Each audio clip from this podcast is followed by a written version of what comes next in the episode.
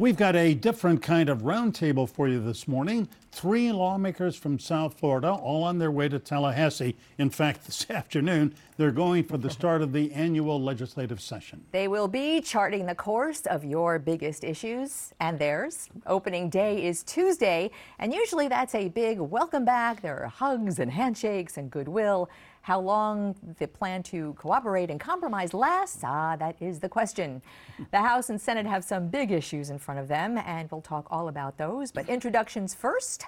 State Representative Shevrin Jones is from West Park and represents Southeast Broward County. He is a Democrat with a special interest and expertise in education. State Senator Annette Taddeo represents Kendall and Southwest Miami-Dade. She is a Democrat whose priorities include health care and education. Chip LaMarca, state representative, lives in Lighthouse Point. He is a Republican who represents Northeast Broward. He was a Broward County Commissioner for eight years before his election to the State House in 2018.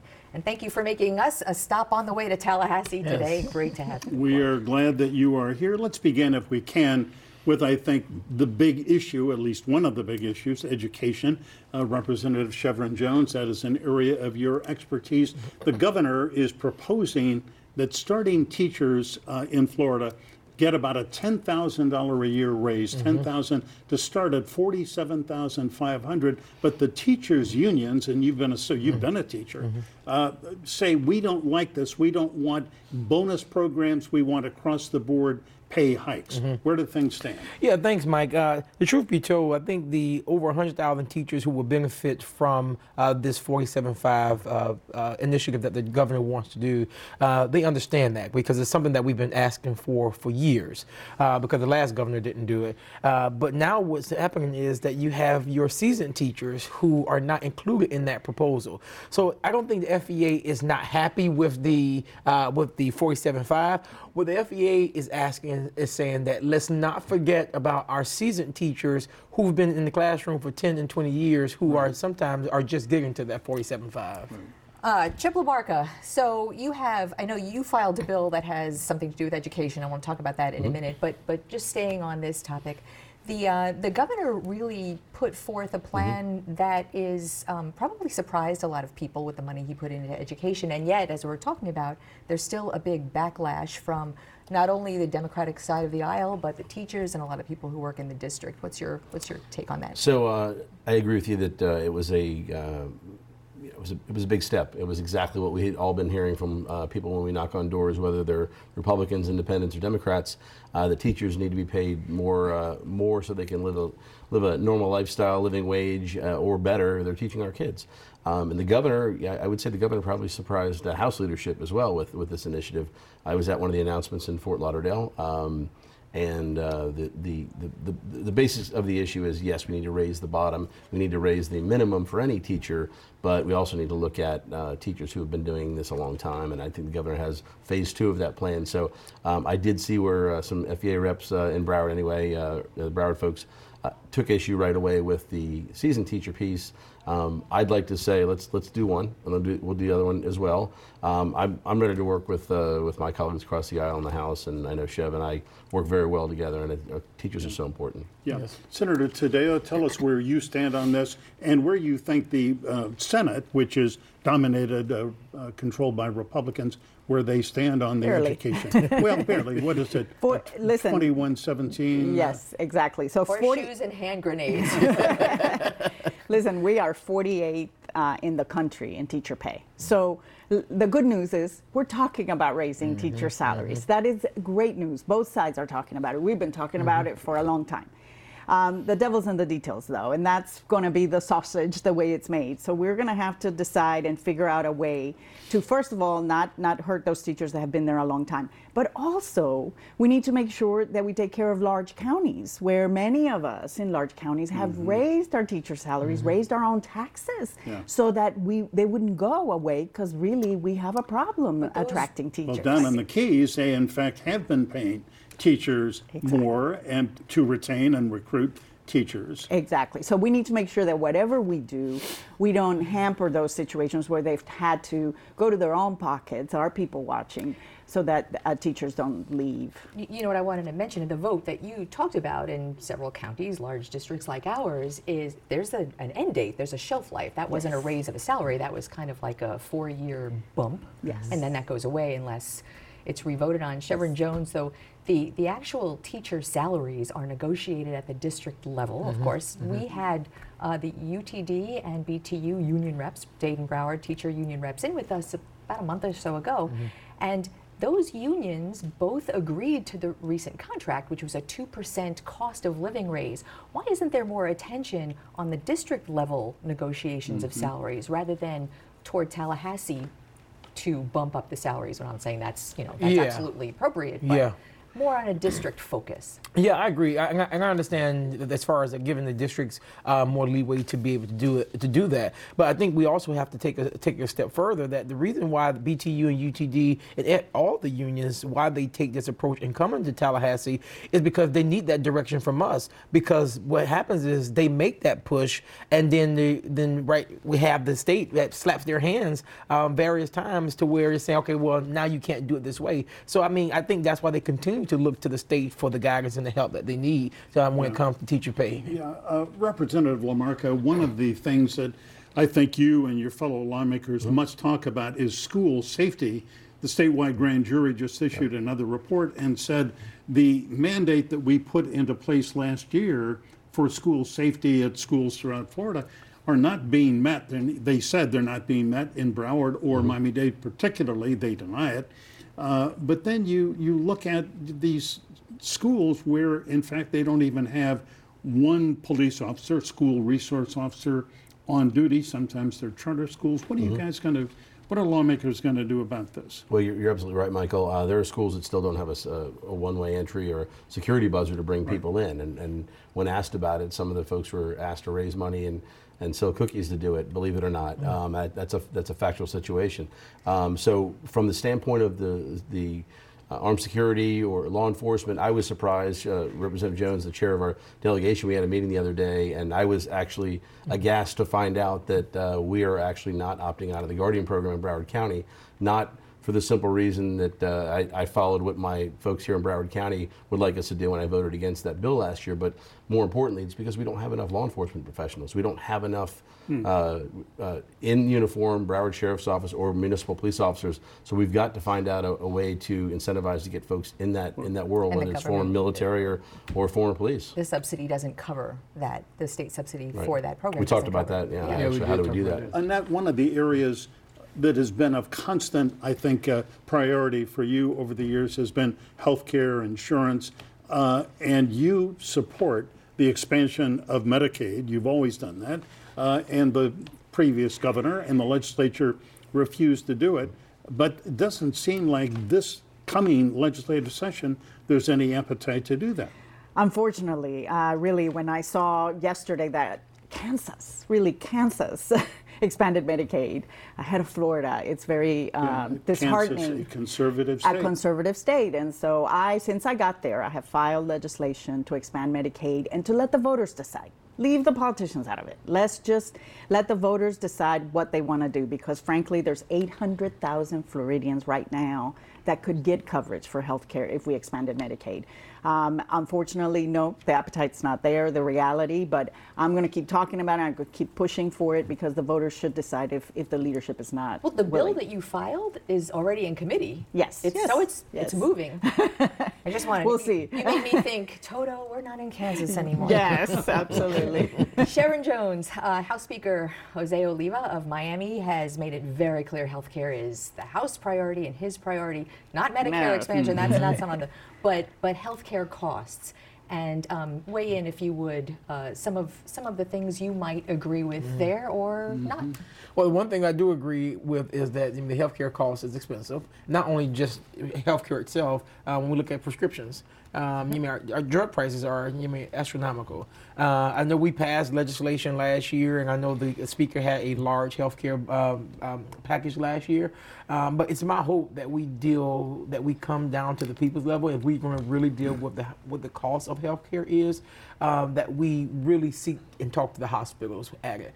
As I've been speaking with hos- hospital administrators, yeah, they really feel that we as a legislature, we're moving on a lot of these issues without consulting them and talking to them about these issues. Because at the end of the day, they are the ones who are on the ground who are helping the people, and we're not communicating with them. We're just creating laws that's based on what other states are doing and think it should, it should fit well with the state of Florida. And it doesn't. Yeah.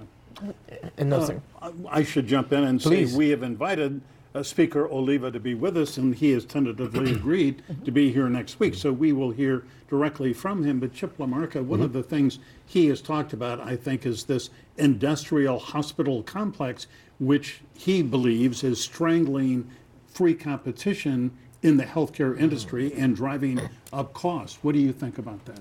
Well, he's number one. He's my speaker. Number two, he's very, very opinionated on this issue, and he's very uh, driven on this issue. Um, look, I like to take politics out of things and, and look at this as a free market issue. Um, there is, there's no doubt that if uh, the business model is changed, where you're not, there was not a protectionism in, and we got rid of certific- certificates of need, sorry, last right. year. Uh, we did telehealth, we did some other things, and I think the more of those uh, ways we can change the way the market is driven and not the healthcare is delivered, we might have an opportunity to cut costs. Uh, uh, certainly, as as uh, Shevrin said, the cost for prescription drugs is one of the biggest uh, issues with families. I mean, when we have to buy drugs from from Canada and then make sure they're the exact same drugs and then they're a third of the cost, that's just that's not right, not in our country. There, the- there's some. I'm sorry. There's No, some good news uh, re- with regard to some legislation. Uh, we have a piece of uh, legislation to limit the cost of insulin.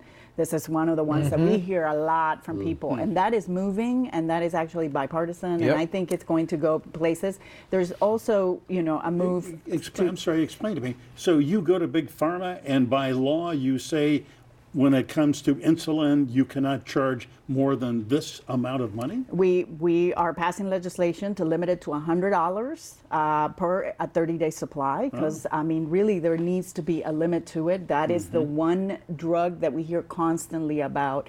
Just the uptick in it and how much people are having to pay out of pocket. In addition to that, um, there is a move to to get rid of, of Obamacare. Of course, there has been since it became uh, into effect. So we want to make sure that pre-existing conditions uh, are not just you know, insurance companies aren't just told, hey, just cover people with pre-existing conditions. Let's make sure that there's a limit to that because we, if not, we're going back to what we used to have, where people, yes, where they were covered, but they had to pay an amount that nobody could mm-hmm. afford. can we just go back to that the limiting of drugs? I I, I want to just jump on what Michael had asked. So, the, what, what is take that through to its logical conclusion? You limit what a pharmaceutical company can charge for its drug in in the you know in the theory of free mm-hmm. market. Yeah. Couldn't those companies say, okay, well, it's not profitable enough for us, we're not selling it, and then where's the supply? Well, the are you insur- concerned about that? Yeah, it's going. I can tell you that it's going through banking and insurance where I sit, uh, and I'm actually the only person uh, from uh, Miami that sits on it. But it, it really, it, I believe that it's going to be by a bipartisan vote. It's going to pass. It is going to tell insurance companies that the maximum out of pocket for people is $100. So the negotiation is really going to be between the insurance companies and the mm-hmm. manufacturer. Yeah, then you also have to go to the retailer, to Walgreens, CVS, and other people, and say your markup can't be excessive.